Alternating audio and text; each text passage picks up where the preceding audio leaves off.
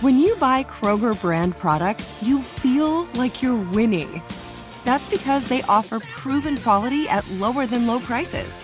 In fact, we guarantee that you and your family will love how Kroger brand products taste, or you get your money back. So next time you're shopping for the family, look for delicious Kroger brand products because they'll make you all feel like you're winning.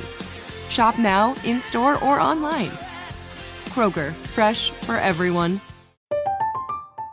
I'm Katya Adler, host of The Global Story.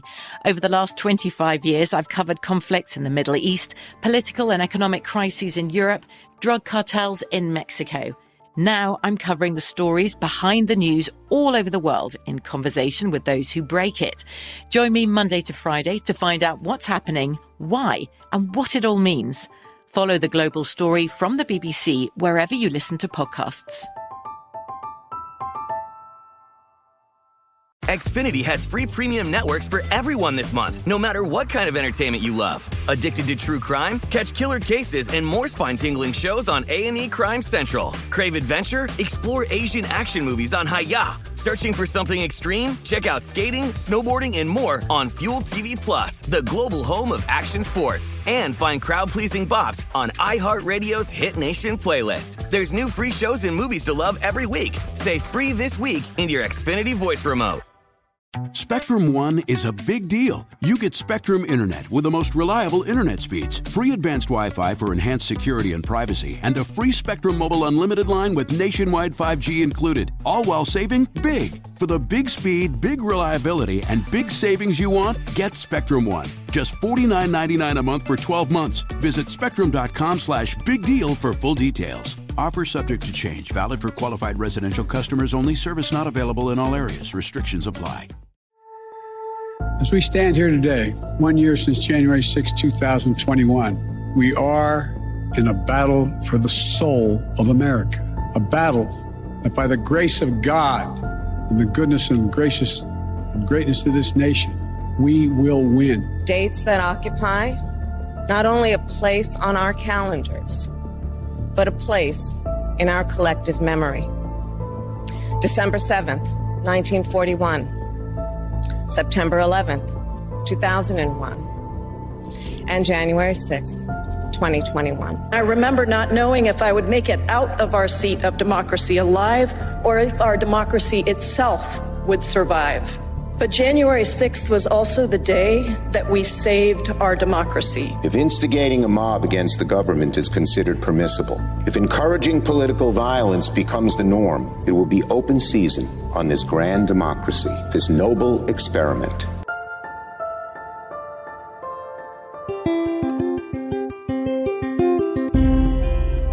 On this episode of Newt's World, Americans were shocked and outraged to see chaos unfold at the Capitol on January 6, 2021. It shut down plans by some lawmakers to object to Congress's official certification of the 2020 presidential election results.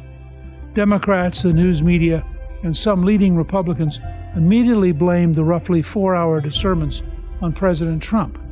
The president, quote, incited an insurrection, the American public was told. It prompted a second impeachment trial of Donald Trump after he left office. But one year later, the original narrative of what happened that day has crumbled, while hundreds of Americans have been swept up in an unprecedented investigation led by President Joe Biden's Justice Department to punish them for their involvement in the January 6 protest. The public has been misled and flat out lied to about a number of aspects related to that day. And I frankly have a particular interest in all this because, as a former Speaker of the House, I think Speaker Pelosi was very derelict in her own duties, which was to protect the Congress, the Capitol. And I think that there are a lot of really deeply unanswered questions. And so I was delighted to discover that Julie Kelly had written a new book, January 6th How Democrats Used the Capitol Protest to Launch a War on Terror Against the Political Right, which exposes a great deal of what I've been puzzled by. So I'm really pleased to welcome my guest, Julie Kelly. She's a political commentator and senior contributor to American Greatness. She has reported on the Russian collusion hoax, the government's destructive lockdown policies related to the pandemic, 2020 election fraud, and the January 6th protest.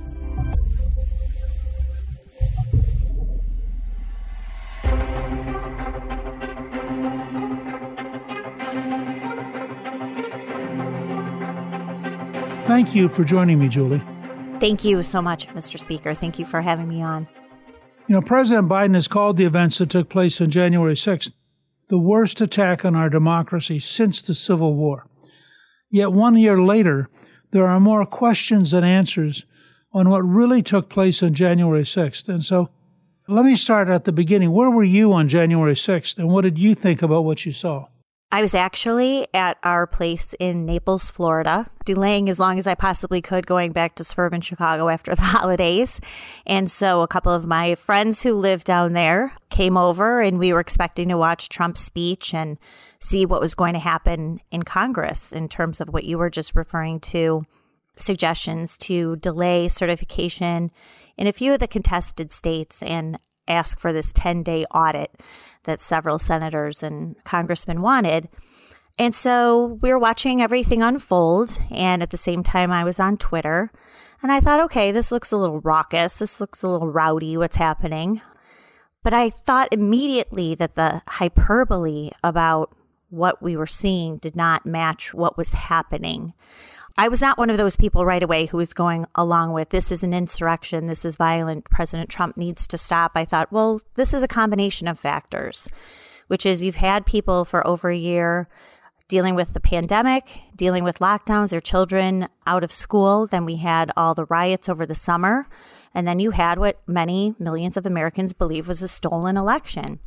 And so I thought, well, it, it's justified then to see so many Americans acting out at Congress when they're going to officially certify what people believe to be a rigged election. And I guess, honestly, I was shocked at the over dramatization of what was happening.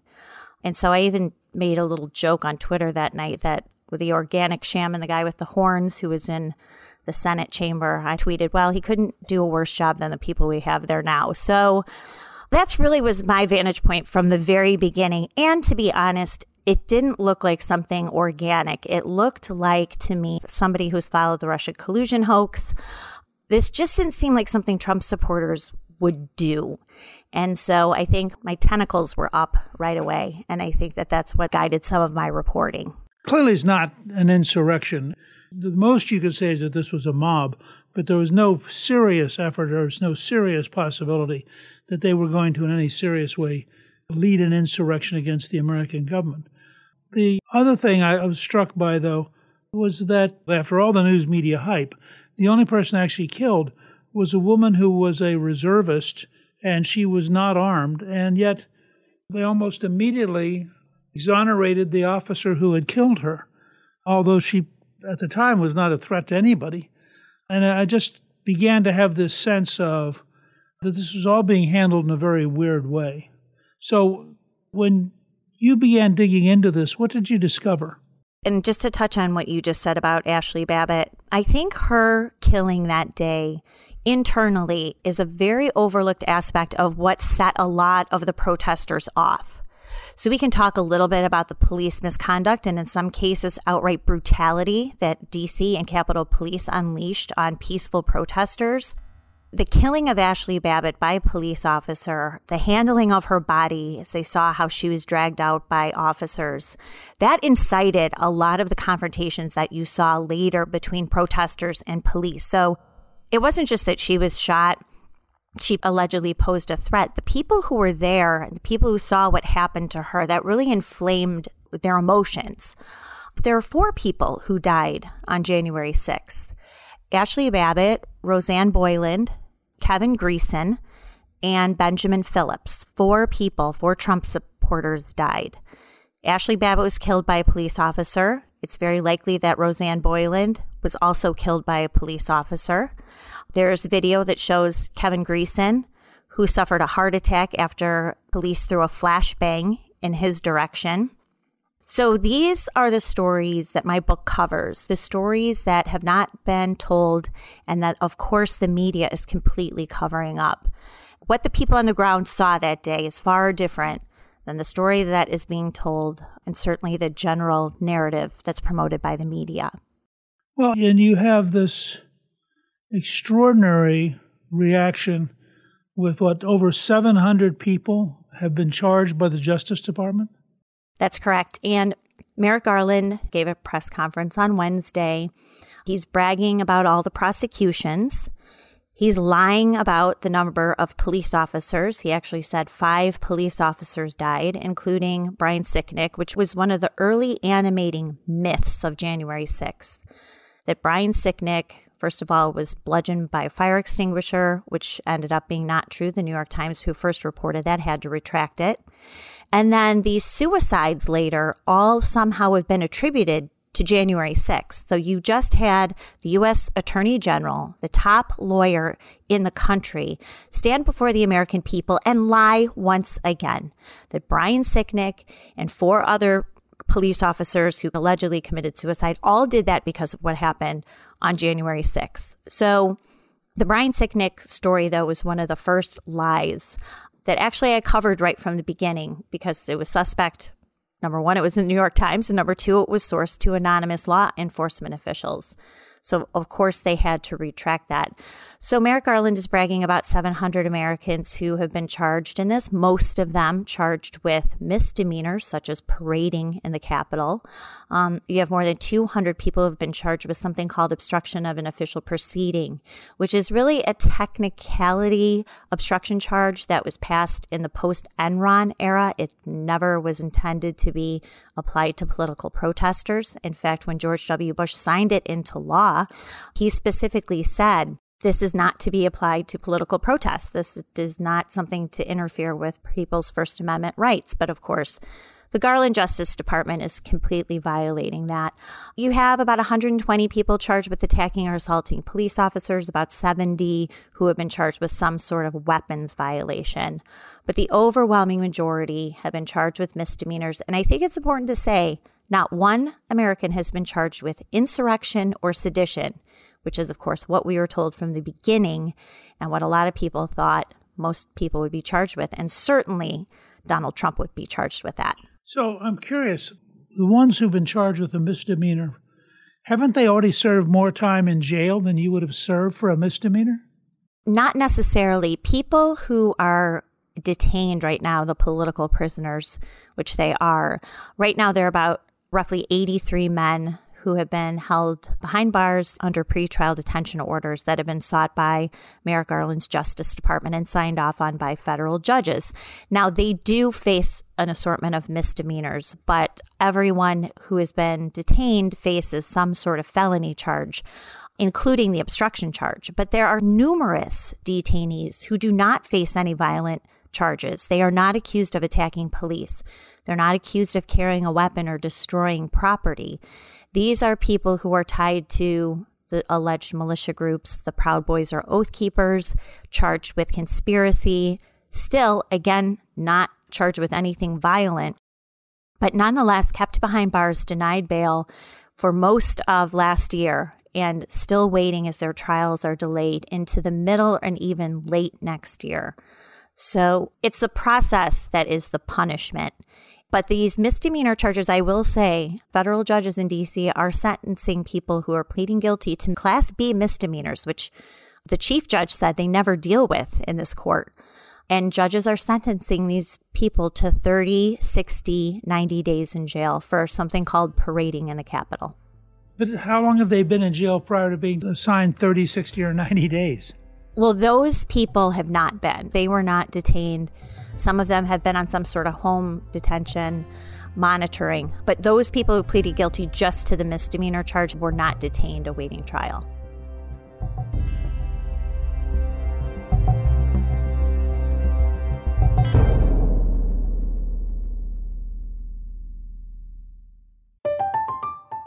I'm Katya Adler, host of The Global Story. Over the last 25 years, I've covered conflicts in the Middle East, political and economic crises in Europe, drug cartels in Mexico. Now I'm covering the stories behind the news all over the world in conversation with those who break it. Join me Monday to Friday to find out what's happening, why, and what it all means. Follow the global story from the BBC wherever you listen to podcasts. Xfinity has free premium networks for everyone this month, no matter what kind of entertainment you love. Addicted to true crime? Catch killer cases and more spine-tingling shows on A&E Crime Central. Crave adventure? Explore Asian action movies on Hi-YAH. Searching for something extreme? Check out skating, snowboarding, and more on Fuel TV Plus, the global home of action sports. And find crowd-pleasing bops on iHeartRadio's Hit Nation playlist. There's new free shows and movies to love every week. Say free this week in your Xfinity voice remote. Like many of us, you might think identity theft will never happen to you. But consider this there's a new identity theft victim every three seconds in the U.S. That's over 15 million people by the end of this year, equal to the populations of New York, Los Angeles, and Chicago combined. Even worse, identity theft victims often don't even know they're victims. That's why Lifelock Identity Theft Protection alerts you to identity threats, even the ones that don't show up on a credit report, like data breaches, fraudulent bank transactions, loan and credit card applications, and crimes committed in your name. If your identity is stolen, your own dedicated Lifelock US based restoration specialist will work to fix it. Lifelock protects you in ways that you simply can't on your own. Join now and save up to 25% your first year at lifelock.com slash news. That's lifelock.com slash news to save up to 25%. Identity theft protection starts here. The best conversations I have with my colleagues are the ones that happen when no one is looking, when we're not 100% sure yet what to write. Hopefully, having conversations like this can help you figure out your own point of view. That's kind of our job as Washington Post opinions columnists. I'm Charles Lane, Deputy Opinion Editor. And I'm Amanda Ripley, a contributing columnist. We're going to bring you into these conversations on a new podcast called Impromptu. Follow Impromptu now, wherever you listen.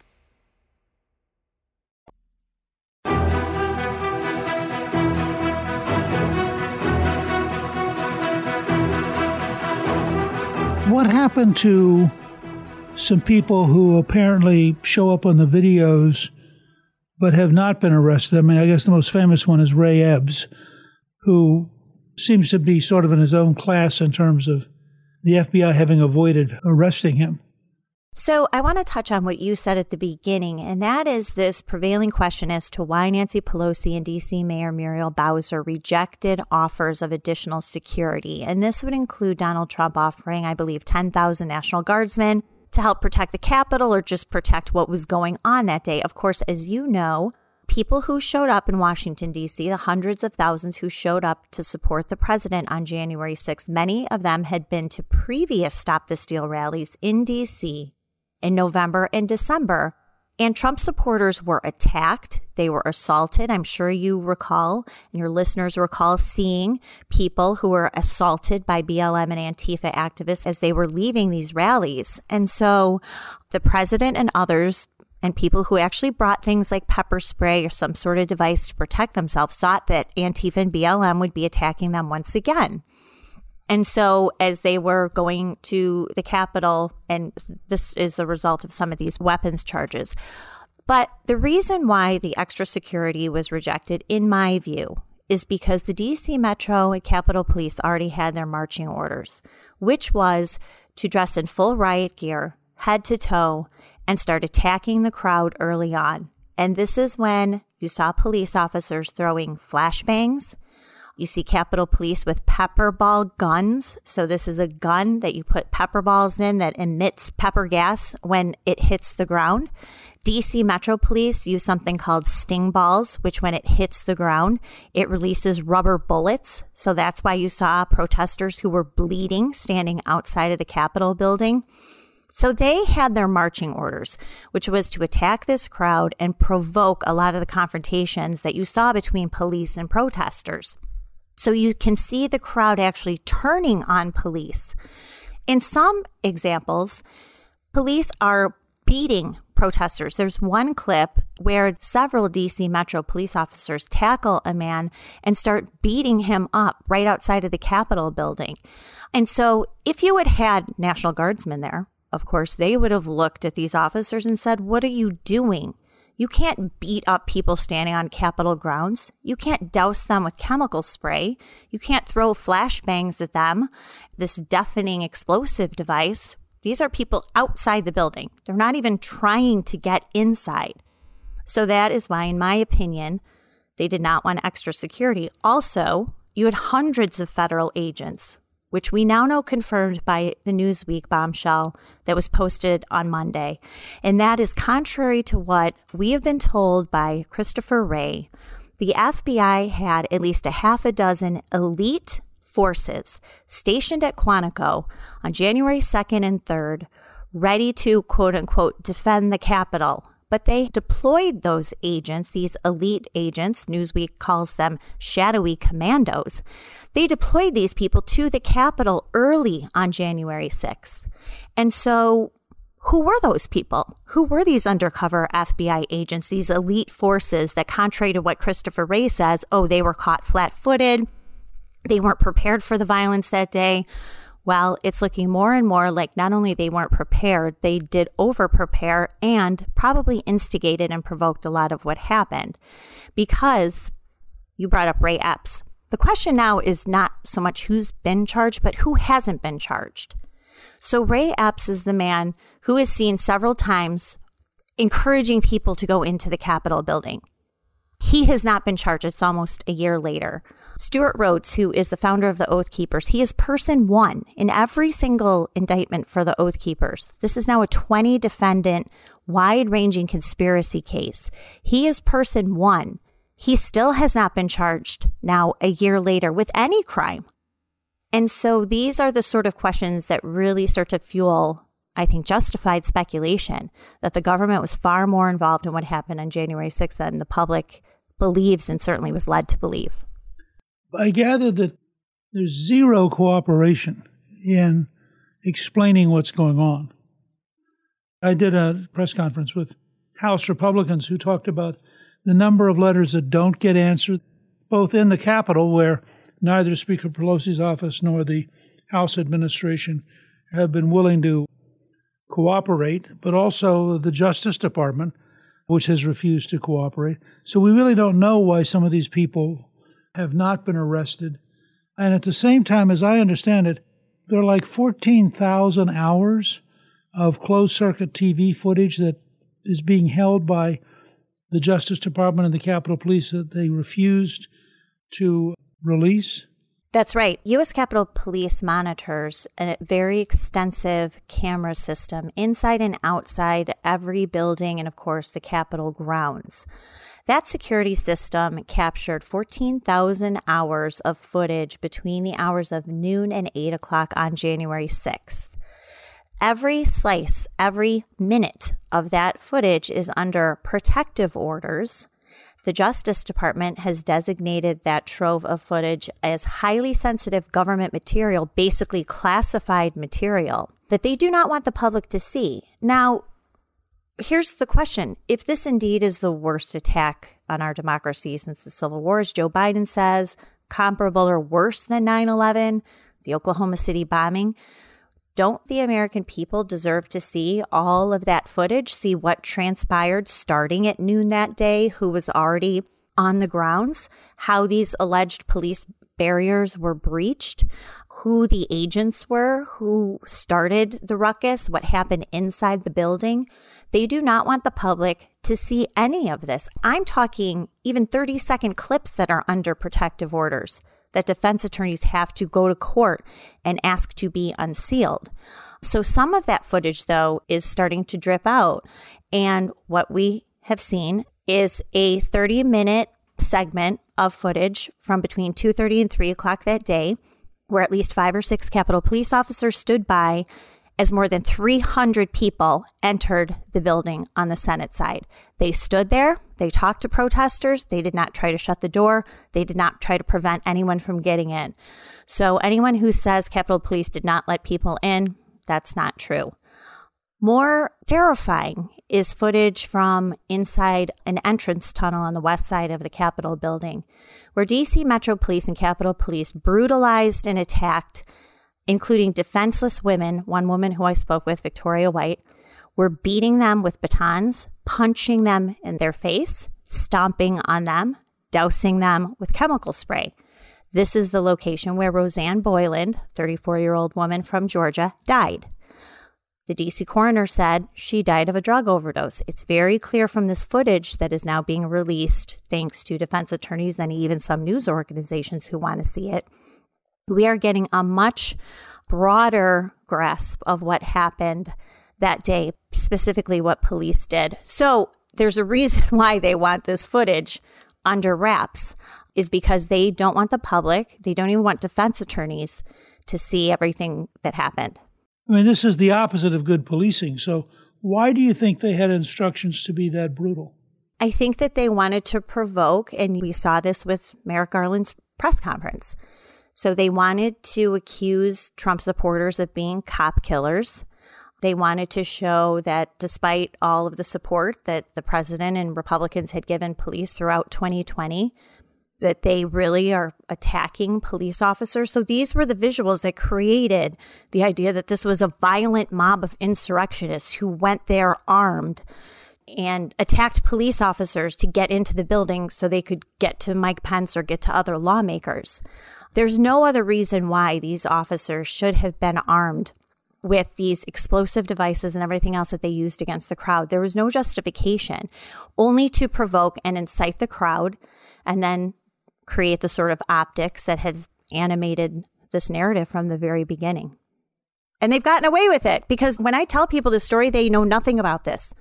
No, no. And of course, the propaganda media of the left has no interest in actually getting to the truth of this because it would violate the narrative that they passionately believe in.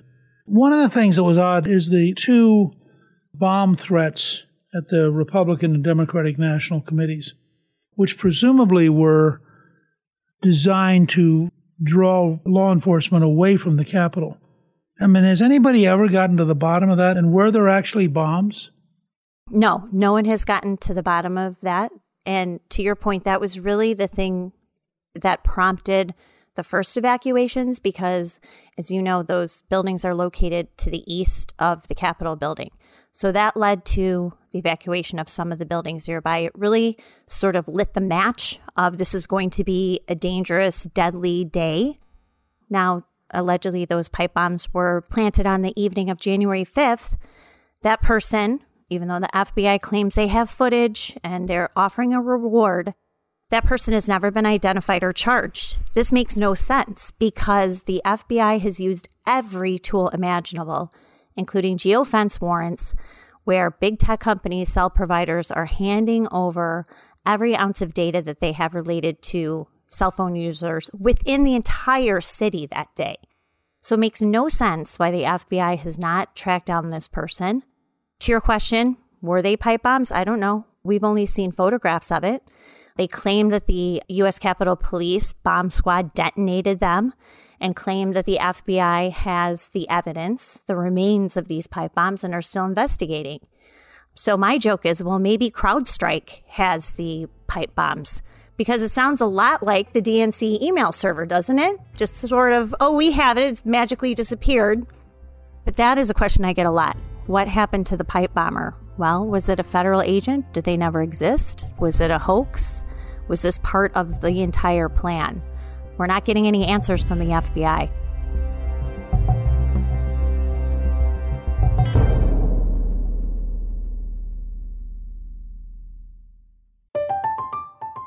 I'm Katya Adler, host of The Global Story. Over the last 25 years, I've covered conflicts in the Middle East, political and economic crises in Europe, drug cartels in Mexico. Now I'm covering the stories behind the news all over the world in conversation with those who break it. Join me Monday to Friday to find out what's happening, why, and what it all means. Follow the global story from the BBC wherever you listen to podcasts. Xfinity has free premium networks for everyone this month, no matter what kind of entertainment you love. Addicted to true crime? Catch killer cases and more spine-tingling shows on A&E Crime Central. Crave adventure? Explore Asian action movies on Hi-YAH. Searching for something extreme? Check out skating, snowboarding, and more on Fuel TV Plus, the global home of action sports. And find crowd-pleasing bops on iHeartRadio's Hit Nation playlist. There's new free shows and movies to love every week. Say free this week in your Xfinity voice remote. Hello, it is Ryan, and I was on a flight the other day playing one of my favorite social spin slot games on chumbacasino.com. I looked over the person sitting next to me, and you know what they were doing? They were also playing Chumba Casino. Coincidence? I think not. Everybody's loving having fun with it. Chumba Casino is home to hundreds of casino style games that you can play for free anytime, anywhere, even at 30,000 feet. So sign up now at chumbacasino.com to claim your free welcome bonus. That's chumbacasino.com and live the Chumba life. No purchase necessary. VGW, void, were prohibited by law. See terms and conditions 18 plus. The best conversations I have with my colleagues are the ones that happen when no one is looking, when we're not 100% sure yet what to write. Hopefully, having conversations like this can help you figure out your own point of view. That's kind of our job as Washington Post opinions columnists. I'm Charles Lane, Deputy Opinion Editor. And I'm Amanda Ripley, a contributing columnist. We're going to bring you into these conversations on a new podcast called Impromptu. Follow Impromptu now, wherever you listen.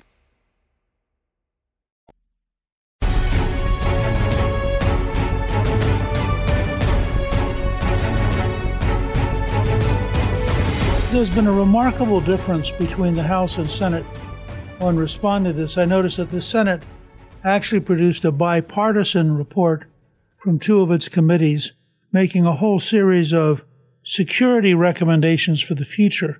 But it was done sort of calmly as a bipartisan effort and actually trying to understand what could have been improved that day.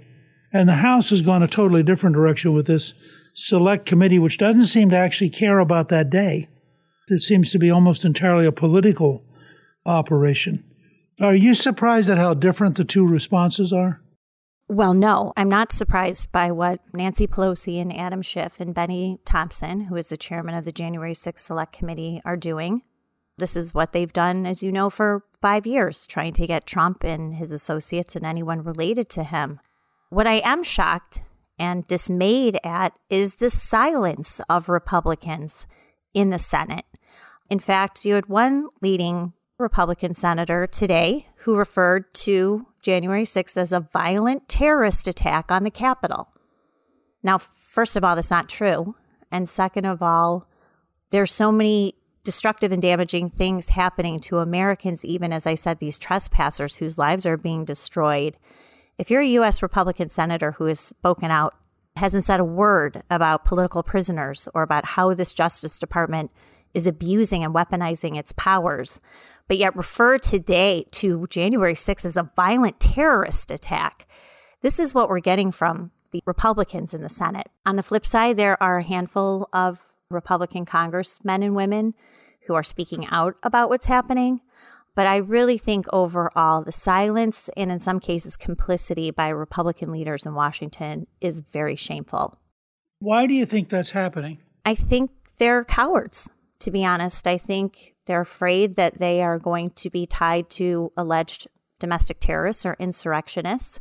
I don't think that they know what's happening. I really don't. I don't think they could tell you the name of one person who's been prosecuted or charged. I think they're afraid to speak out for political prisoners, even those who are charged with attacking police officers. Okay, well, you don't have to agree with the behavior, but we still do have due process and the presumption of innocence, especially for people who have no criminal record.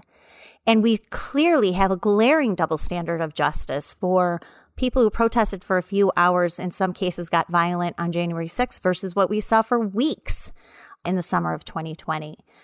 And so you really don't see any Republican leaders taking that head on, certainly not in the Senate.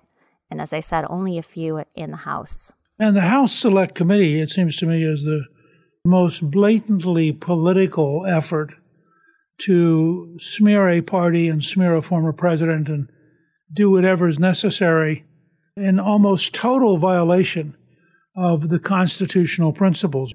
The kind of effort they're making has nothing to do with that day and everything to do with I think, trying to find an excuse to criminalize President Trump. Well, that's why I say when they're turning January 6th into a war on terror against the political right, it goes far beyond President Trump. I mean, you could see with these subpoenas, I mean, now they're going after Sean Hannity. They went after Steve Bannon. They're going after podcasters. They're going after women who helped organize the rally, the president's speech that day. They're going after the entire Republican ecosystem, funders, lawmakers, influencers on social media, broadcasters. This is what they have wanted, as you know, for years. And they are using January 6th as the pretext to get all of that done. You, in some ways, cut your teeth on things like the Russian hoax. Isn't it startling how consistently dishonest the left has been and how much they've gotten away with? And so it's almost like Lucy and the football in Charlie Brown. I mean, they totally lie about something and then it blows up, and then they find something new to lie about and it blows up. And I suspect with people like you beginning to do real research, this will gradually become one more example of the left just being totally dishonest. But when you think all the way back to your initial look at the Russian hoax, isn't there this weird pattern of the same people being methodically dishonest? Yes. And the common denominator, as you know, is Adam Schiff. So you have a Democratic congressman who has openly, flagrantly, and intentionally lied to the American people now for nearly five years. He lied repeatedly that there was evidence of collusion. There was not. He never paid any price for that. Then he pivoted directly to impeachment. So he held the House Intelligence Committee hearings with the intelligence community. That was a setup about the quid pro quo phone call between Trump and Zelensky.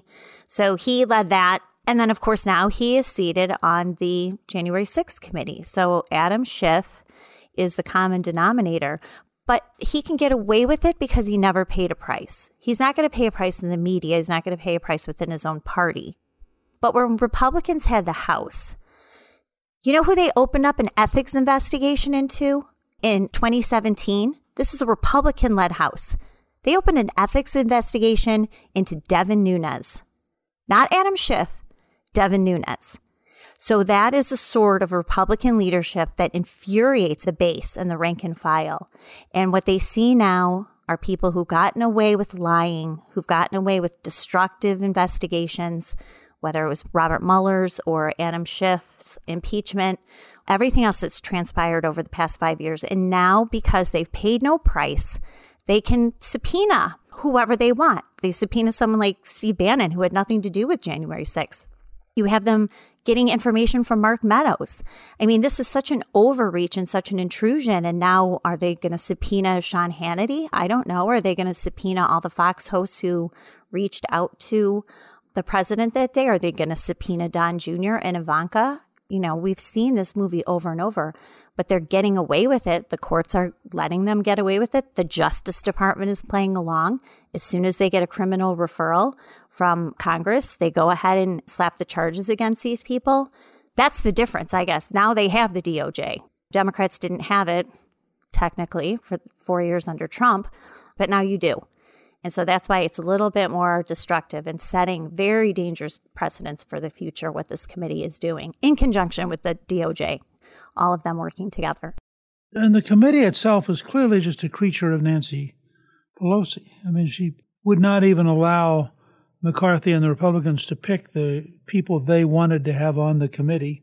So she picked two Pelosi Republicans. The, the whole thing is, I think, an absurdity. It is, and it's good to see some people fighting back. I believe this was Mark Meadows' attorney who outlined why the committee is illegitimate to begin with because it violated its own originating language.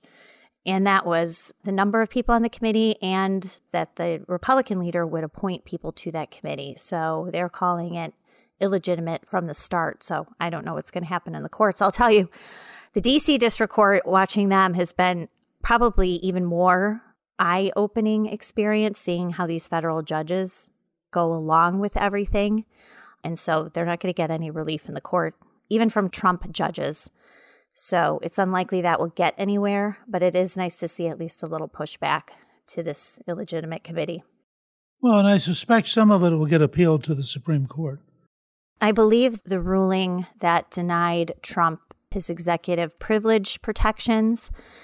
Of course, Joe Biden being the first president to deny his predecessor executive privilege protection. And that went to the DC District Court, and an Obama judge, Tanya Chutkan, ruled in favor of Joe Biden. That went to the then DC Circuit, the appellate court, basically. And they upheld Tanya Chutkan's ruling. So now it is before the Supreme Court. So we shall see what they do. I'm curious, just as a side note, what do you think is Liz Cheney's thinking about all this? Given the background she had with her father and her mother and the degree to which she has a sophisticated understanding of power in Washington, why would she be going along with this stuff? I think two reasons. One is to rehabilitate her family name. And you see that's working because, of course, the same journalists who considered her father a war criminal and wanted him, you know, strung up at The Hague a decade or so ago now are calling her the conscience of the Republican Party. So I think that's one. I think the other part is retaliation from the Cheney family for Donald Trump standing in front of the American people and being really the first Republican leader to confront George Bush and Dick Cheney for the Iraq War. That was one of the centerpieces of his 2016 campaign when he stood on that debate stage. I believe it was in South Carolina and looked directly at Jeb Bush and said that that administration lied, that there were no weapons of mass destruction, and the Iraq War was a tragic mistake. And then he made other comments about Dick Cheney. I think that that is really stuck with them. And so this is her way on behalf of her father and that administration to retaliate. And I think that's what she's doing. Now, that's a very rational explanation. I think that's probably the best explanation I've heard and makes the most sense. Clearly, you've thought a lot about all these things. I think this is an important book. We are going to have your book posted on our show page so people can buy it. January 6th, How Democrats Used the Capitol Protest to Launch a War on Terror Against the Political Right. And I want to thank you for joining us. Well, thank you so much, Mr. Speaker. Thank you for having me on. I know we talked early about this several months ago. I appreciate your interest in helping to get the facts and the truth out there. Thank you to my guest, Julie Kelly. You can get a link to buy her book, January 6th How Democrats Used the Capitol Protest to Launch a War on Terror Against the Political Right, on our show page at newtsworld.com. Newsworld is produced by Gingrich 360 and iHeartMedia. Our executive producer is Guernsey Sloan. Our producer is Rebecca Howell, and our researcher is Rachel Peterson. The artwork for the show was created by Steve Penley. Special thanks to the team at Gingrich 360. If you've been enjoying Newt's World, I hope you'll go to Apple Podcast and both rate us with five stars and give us a review so others can learn what it's all about. Right now, listeners of Newt's World can sign up for my three free weekly columns at gingrich360.com slash newsletter. I'm Newt Gingrich. This is Newt's World.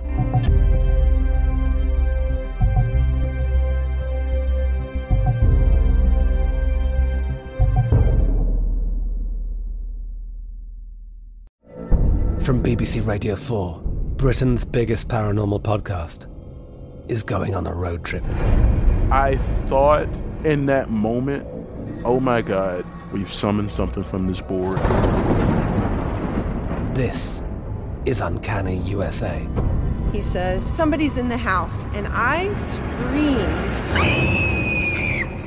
Listen to Uncanny USA wherever you get your BBC podcasts, if you dare.